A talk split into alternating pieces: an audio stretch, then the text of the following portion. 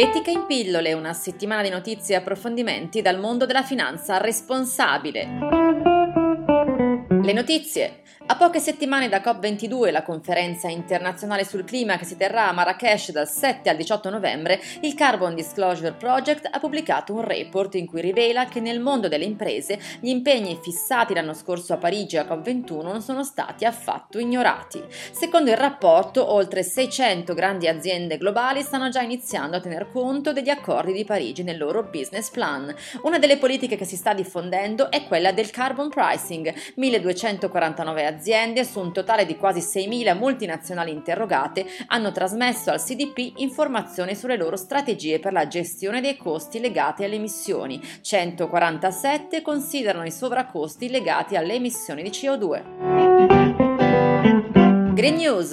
La tutela dei boschi e foreste come forma di investimento è quanto afferma Timberland Investment Resource Europe, società finanziaria specializzata nella gestione di foreste che ha appena lanciato il TIR Europe Forestry Fund, un fondo con una raccolta complessiva di 75 milioni di dollari che ha l'obiettivo di acquisire, gestire e valorizzare piantagioni e foreste, soprattutto negli Stati Uniti. Si rivolge a investitori istituzionali europei interessati a diversificare il proprio portafoglio portafoglio e la sua gestione intende migliorare la resa delle aree forestali e boschive e favorirne l'espansione.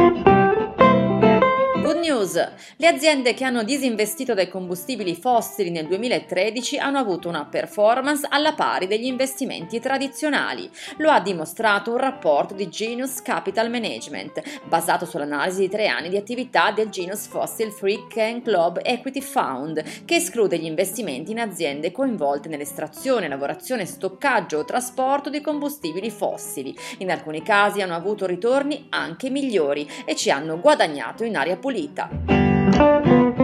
Curiosità. La carne fa male agli investimenti, meglio i fagioli. Lo sostiene una campagna, la Farm Animal Investment Risk and Return Initiative, lanciata da 40 società finanziarie con asset in gestione per oltre mille miliardi di dollari, che hanno chiesto a 16 multinazionali del cibo di ridurre la presenza di carne nella loro produzione e di puntare su proteine vegetali. La campagna si basa sui risultati di uno studio dell'Oxford University, secondo cui se si riducesse il consumo di carne entro il 2050 2050 potrebbero essere risparmiati circa 1.700 miliardi di euro in costi connessi all'inquinamento e ai problemi sanitari correlati.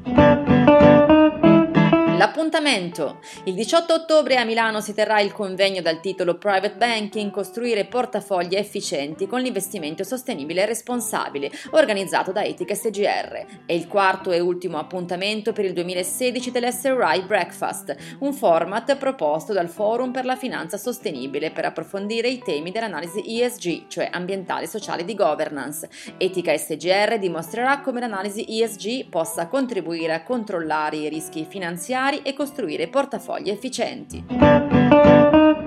Ed è tutto, appuntamento con Etica in pillole offerto da Etica SGR, gruppo Banca Etica, alla prossima settimana.